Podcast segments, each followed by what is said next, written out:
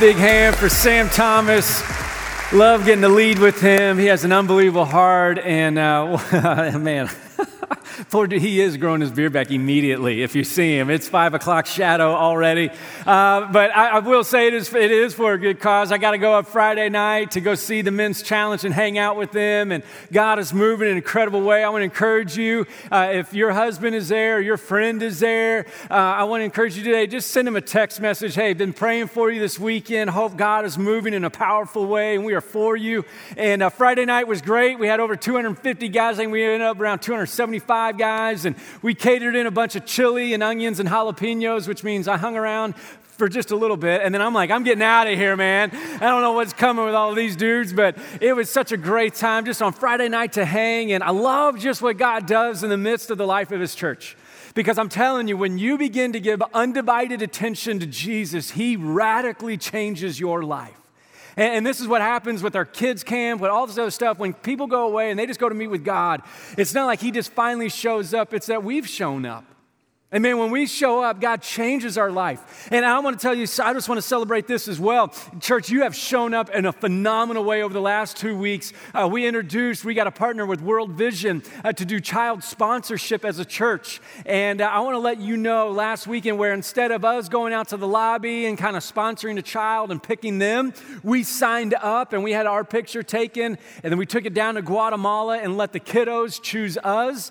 And at the first weekend, you guys, we had 800. 19 people sign up. I want to let you know we finished after last weekend with 972 kids sponsored. And that is, man, this is such an incredible movement of God, and God is calling us to step into the shoes of others. Like Sam said in that video, uh, we have a crew of 14 women on their way back. They actually, uh, their flight got messed up, so they're stuck in Budapest today. They're supposed to be back tonight. Be praying for them. They're trying to get home tomorrow. Uh, but these are phenomenal women leaders, entrepreneurs, creating businesses across the world because that is what the church does. Man, we step into the shoes and we use the gifts that God has given us to bless others and point people to Jesus. And I want to let you know with Forget Me Not Ministry, if you maybe you didn't get a chance to do uh, child sponsorship, and you're looking to be a part of that, you can go to Forget Me Not Ministries website. They have child sponsorship. You can still get in the game to be a part of that. Uh, but this is the beauty of what God is doing. This is why we're doing the series Shoes, because what happens is this we're celebrating the fact that Jesus has come to step into our shoes. We don't have to figure out life, we don't try to have to act like we have it all together. Jesus is saying, I already know you don't have it together, but I do, and I've come to step into your shoes. And, if anybody remembers, we looked at this passage last week there's two things that Jesus is full of. It says in John chapter 1 verse 14 that Jesus is full of two things. Anybody remember what they are? He's full of two things. What are they? Anybody remember? Grace and 14 of us. Guys, this is awesome, right? But we talked about this last weekend that the reason why there's tension when you become a follower of Jesus, and sometimes when it becomes hard in your life, it's not that you don't know what you're doing, it's that when we follow Jesus, there's a tension between grace and truth. And typically we're good at one or the other. A lot of times I'm better at just giving grace to people, but I'm not very good at always telling the truth. And here's the problem if all we do is if all we do is give grace and no truth, we don't experience the fullness of Jesus.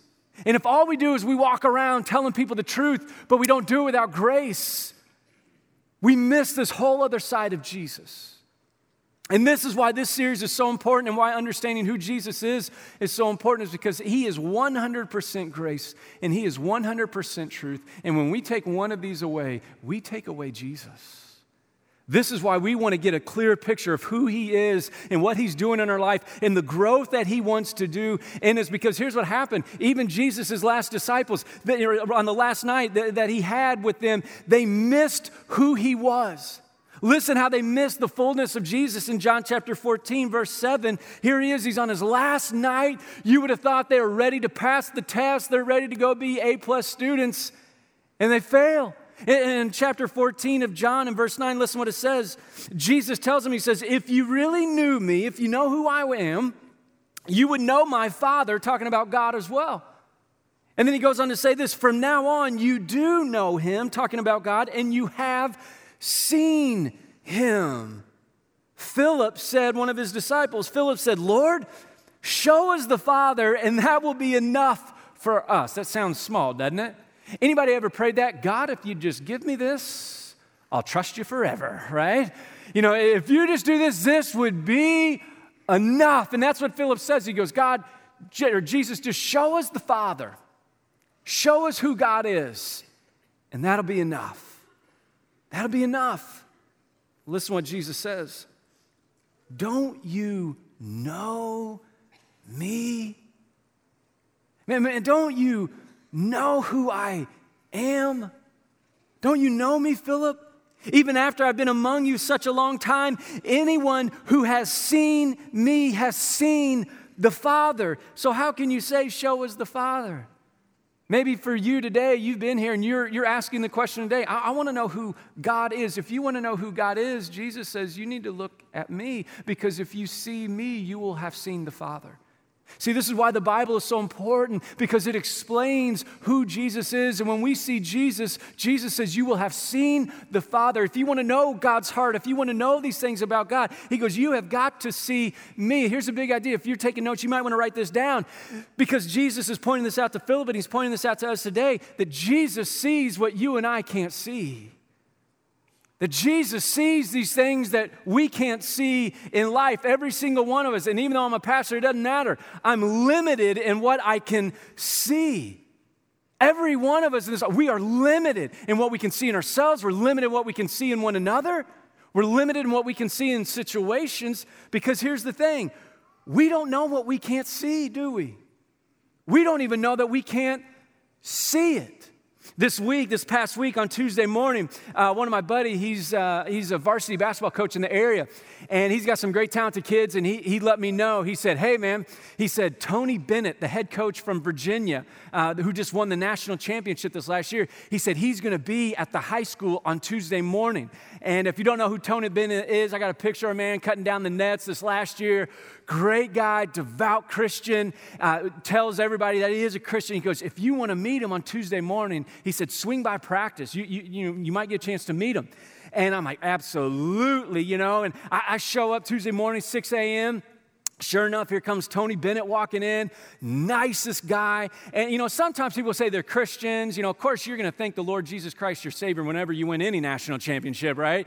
You know, everybody's a Christian on that night. You know, yes, thank God. You know, you know, we won. Praise the Lord. And uh, and I'm like, well, we'll see how real he is. And he, he comes in, he, Nate, what do you do? I'm a pastor. You're a pastor. He me asks this question. He goes, What's your favorite translation of the Bible? I start geeking out, you know, and, and I'm like, well, yeah, I preach from the NIV, and he's like, man, I love the New Living Translation, and what do you think about the ESV and, and the message? And here we are, we're talking basketball and Bible translations. I'm losing my mind, and uh, this, is, this is the greatest moment. Come to find out, I knew, and I know his pastor. He played professional in New Zealand before he became a coach basketball, and one of my buddies, Jeff Vines, planted a church in New Zealand that Tony went to. I said, I actually know your pastor that you had when New Zealand. He goes, You know Jeff? I said, Yeah, man, I know Jeff. Tony Bennett goes, Nate, I never do this. He goes, Let's take a selfie and send it to Jeff. I took a selfie with Tony Bennett this week, man. Like, here we are, like, ah, you know. And he leaves, he's got to go recruit some more guys. And, uh, and, I'm like, one of the assistant coaches came up and goes, What were you all talking about, man? I'm not talking Bible translations and basketball, and I'm, we're taking selfies together. You know, I'm pretty sure I'm his best friend now, you know. And, and uh, we, we, go way back. And, and, I, and then I go, You know what's really cool is I said, I said, You know, the good thing is I, I kept, I kept my composure. I said, I kind of, just played it cool, man. And he goes, Oh, that's great. He goes, I took a picture of you guys talking together. And he goes, I thought you would like to have it. And, uh,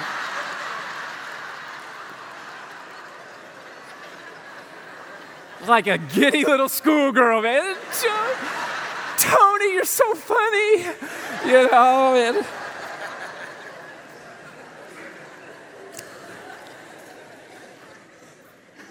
We don't know what we can't see.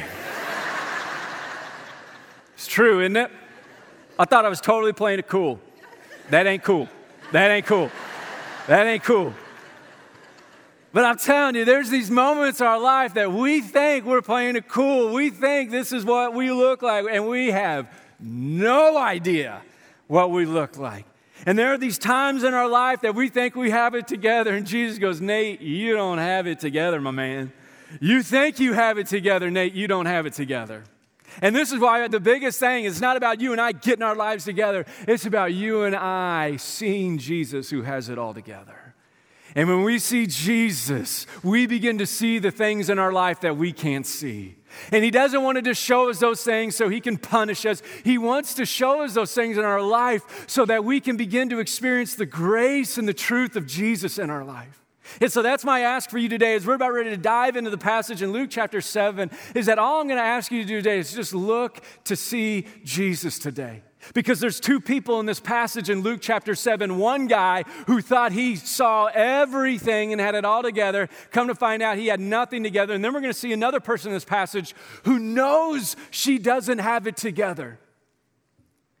And when she finally sees Jesus, she sees everything that she needs in her life. If you have your Bibles, I want to invite you to turn to Luke chapter 7, or you can see and follow along on the screens up top. But listen, this is this whole scene of these two people in this passage that Jesus is around. So, Luke chapter 7, verse 36. It says, Now one of the Pharisees invited Jesus to have dinner with him.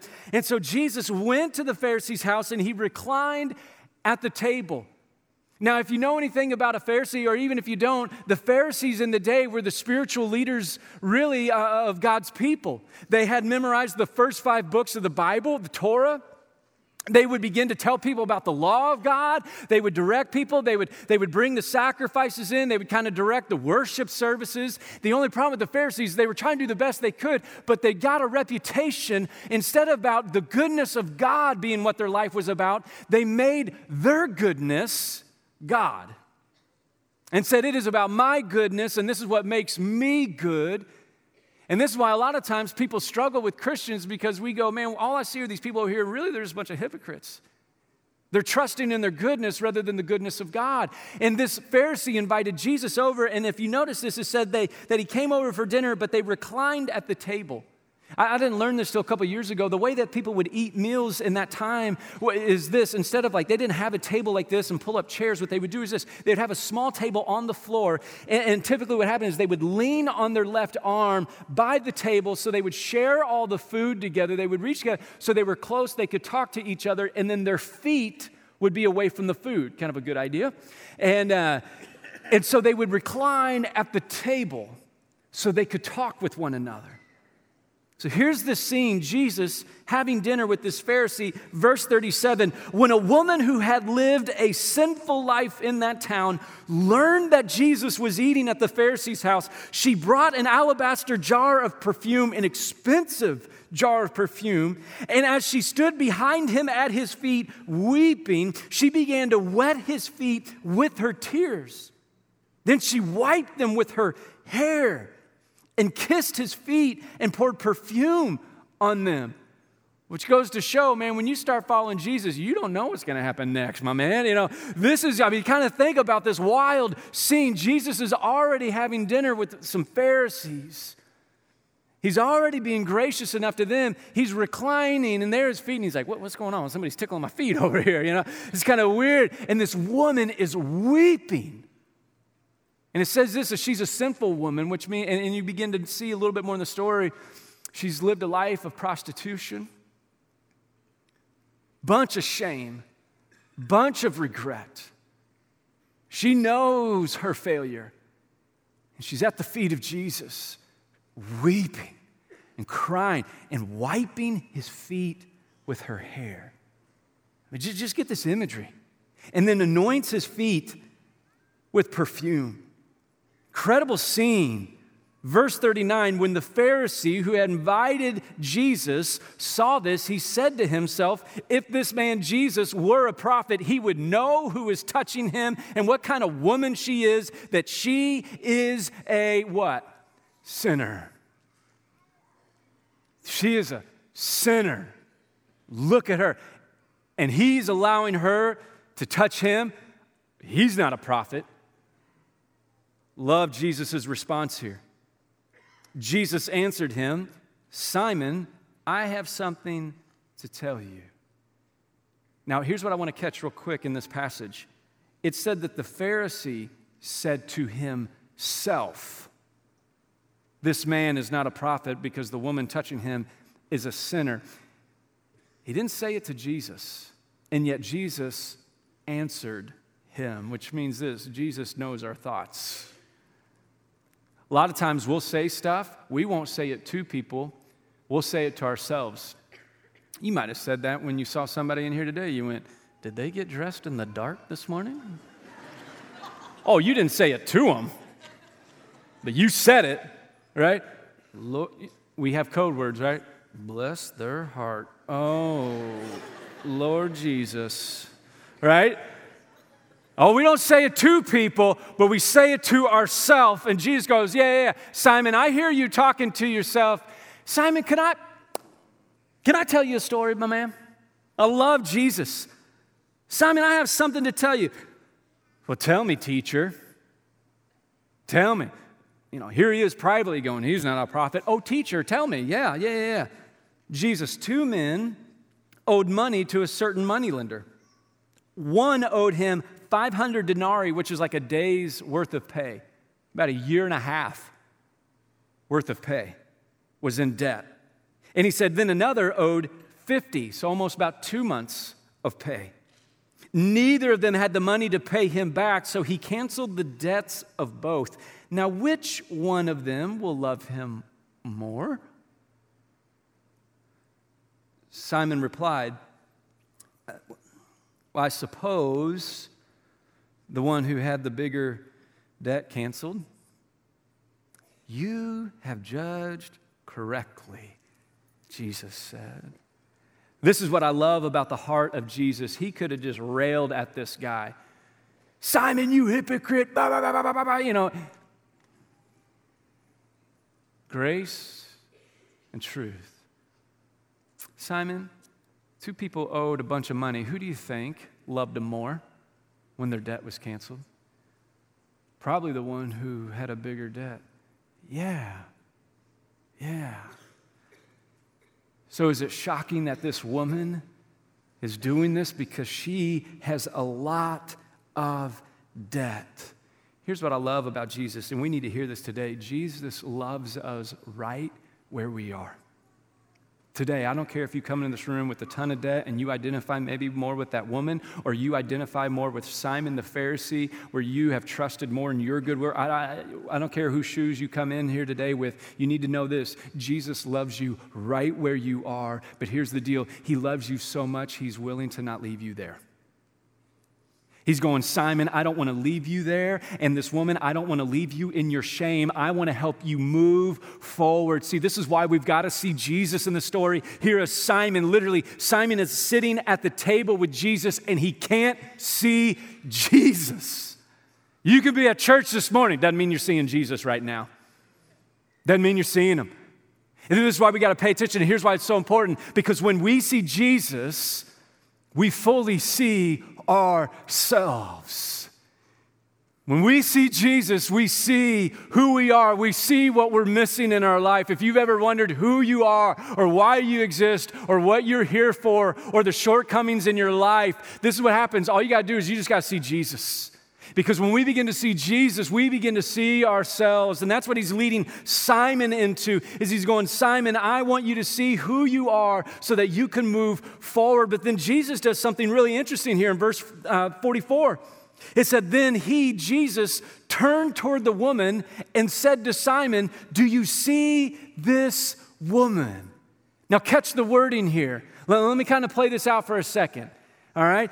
When it says that he, he turned toward the woman, but he said to Simon, he's doing something very strategic that we need to pay attention to, especially as the followers of Jesus.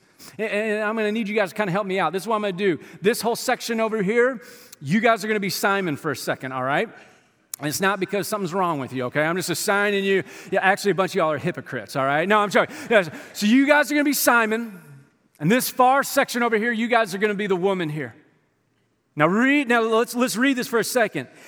Jesus turned toward the woman, turned toward the woman, and he said to Simon, You get what Jesus is doing here right now? And then what did he ask? Simon, this is exactly what's happening. Simon, do you see this woman? See, when we see Jesus, we begin to see other people. You want to love your neighbor? See Jesus.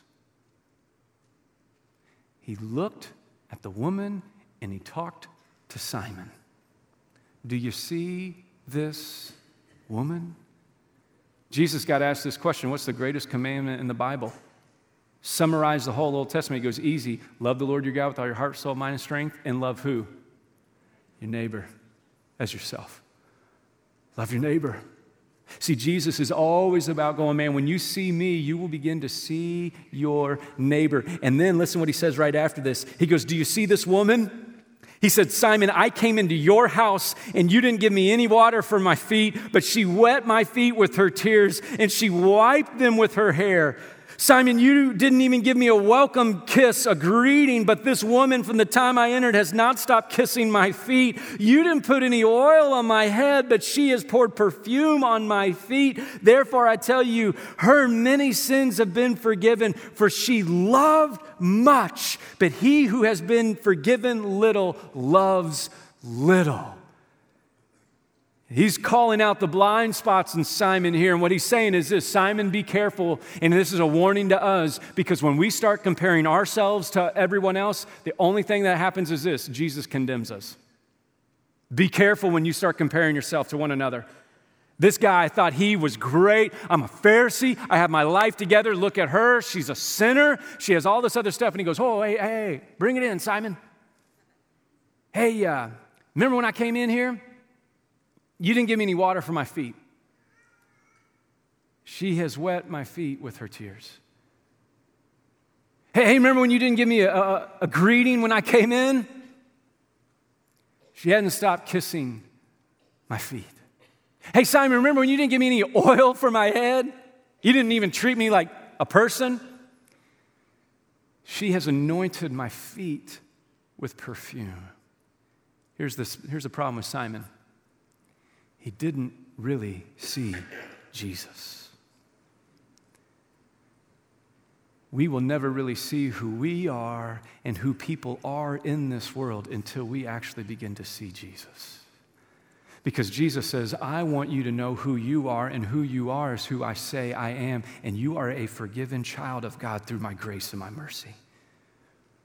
So if you're struggling to know who you are, if you're struggling to have hope, if you feel like everybody's forgotten you, Jesus goes, You just look at me. Matter of fact, in Genesis chapter 16, verse 13, there's a woman named Hagar. She feels forgotten. She had a child with Abraham, had a son named Ishmael.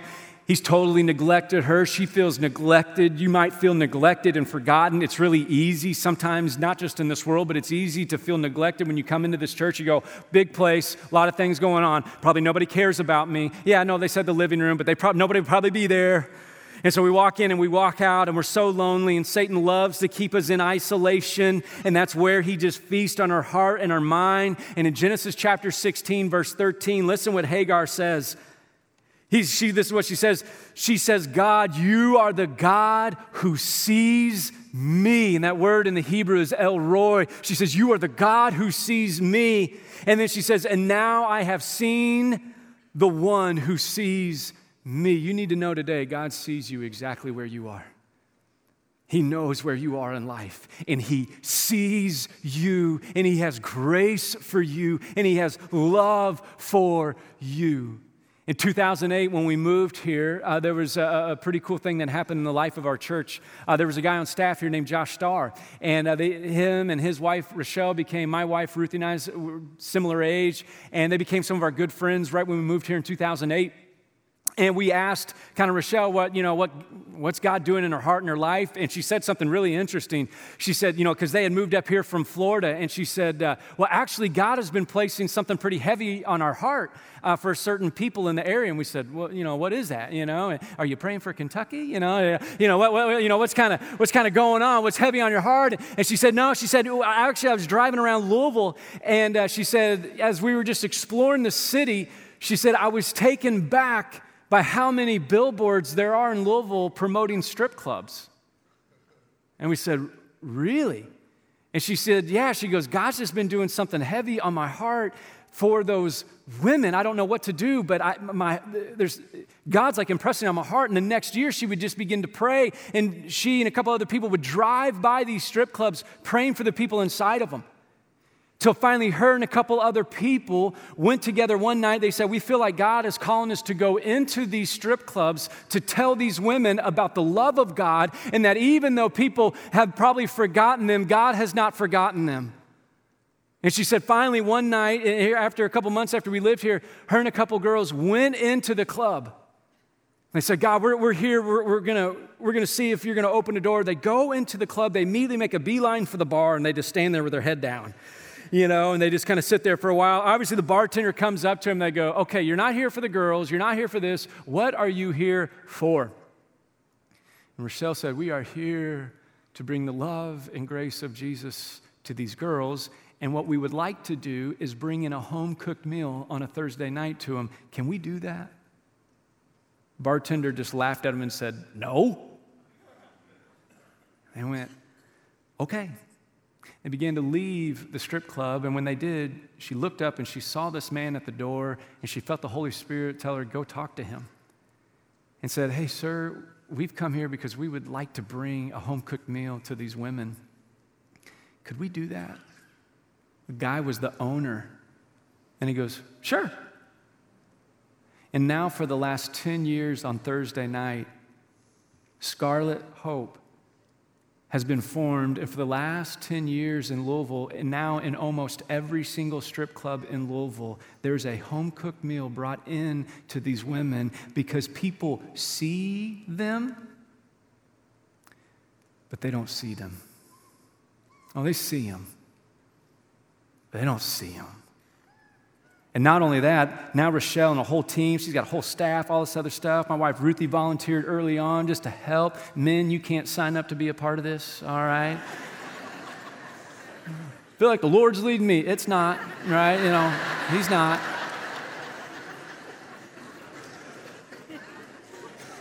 Stay in the kitchen, men, right? You know. Now, here's what's happened God hasn't just been bringing food into these clubs. Rochelle is a baker. You might have seen there's three locations now. It's called Scarlet's Bakery in Louisville.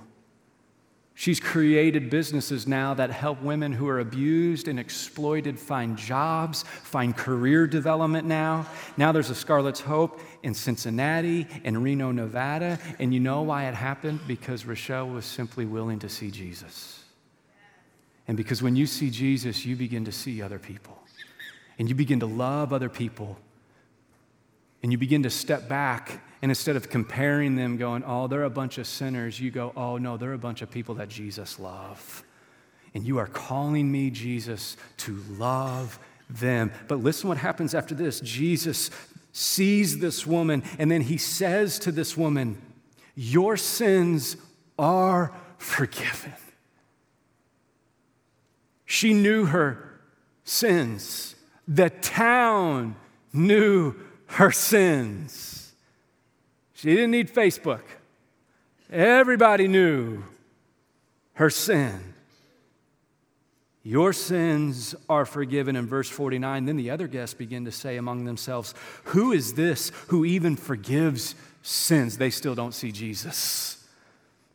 They still don't see Jesus. Here he is right in front of them. They don't see him. Then Jesus said to the woman, Your faith has saved you. Go in peace. See, here's what happens when we see Jesus, we actually begin to see our future. You want a future, you want to set, be set free, you want to step into everything that God has for you, simply see Jesus. This woman came to Jesus, broke down, full of shame, just trying to say, I'm so sorry, gave up her most expensive perfume, anointed his feet, and said, You are all that I have. I don't have anything else. And he goes, Good, now that I'm all you have, now you have a future. Now you have a way forward. If you feel stuck, just see Jesus because what happens is He goes, Your sins are forgiven. Your faith has saved you. When you begin to trust me, and now go in peace. And you, can you imagine what she felt like walking out of that house that night? Something that she had never felt before in her life peace. Peace. Some of you today, man, you are desperate for peace from your past. You are so worried about your future. And Jesus goes, You just see me, and you will see your future, and you will be set free, and you will have peace. You'll have peace. How do we have peace? Here's how it starts simply this we just simply bring our shoes of self righteousness and shame to the feet of Jesus. We bring our shoes of self righteousness. And can, can I confess with you? Just my story. I don't know your story. We got a bunch of stories in this room. My story, I identify way more with Simon than I do this woman. I'm good at being good. So much so, I can be so good by myself. I don't need you, Jesus. The darkest time in my life happened in Bible college when all I was doing is this trying to be as good as I could, to do as much good as I can, and I ended up doing it without God, and it led to burnout. We don't understand the darkness that happens in our life when we quit looking at Jesus. Here's the beauty of Jesus Jesus sees and he frees. He sees and he frees. Today, Jesus sees you. He sees me in my brokenness. I see you, Nate, trying to be gooder. I see you. You even pressed your shirt for the sermon today. I see you, my man.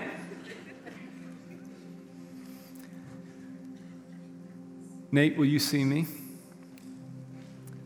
Because until you see me, Nate, you can't ever be set free. So Jesus is saying to you and I today, do you know that I see you? God is going, I'm the God who, who sees you. And when you see me, I free you from your shame, from you feeling like you got to fix it, have it all together. You know, what's interesting is this the story resolves for this woman. She came in with a bunch of shame.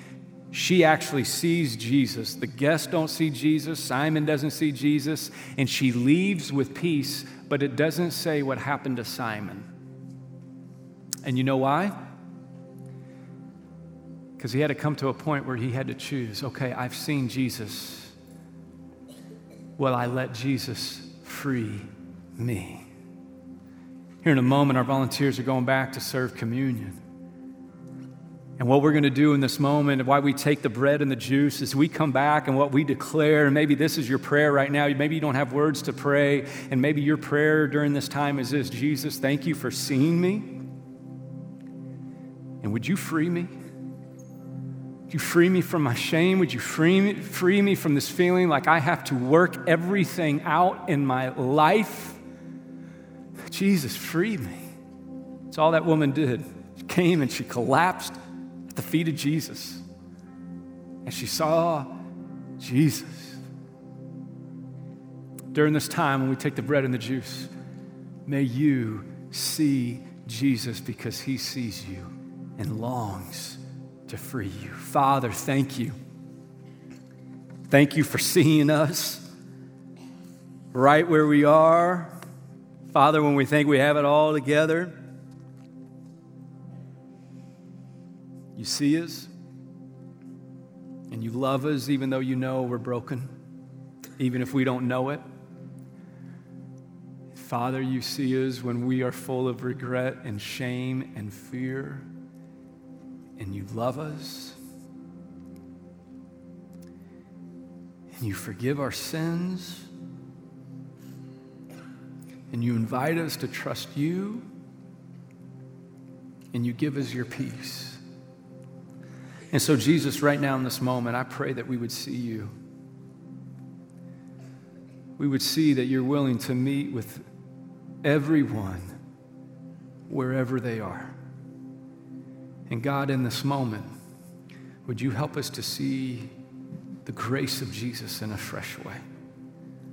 God, would we be obedient?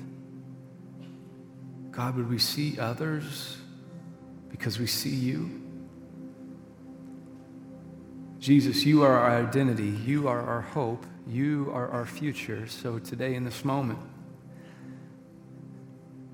we sit at your feet.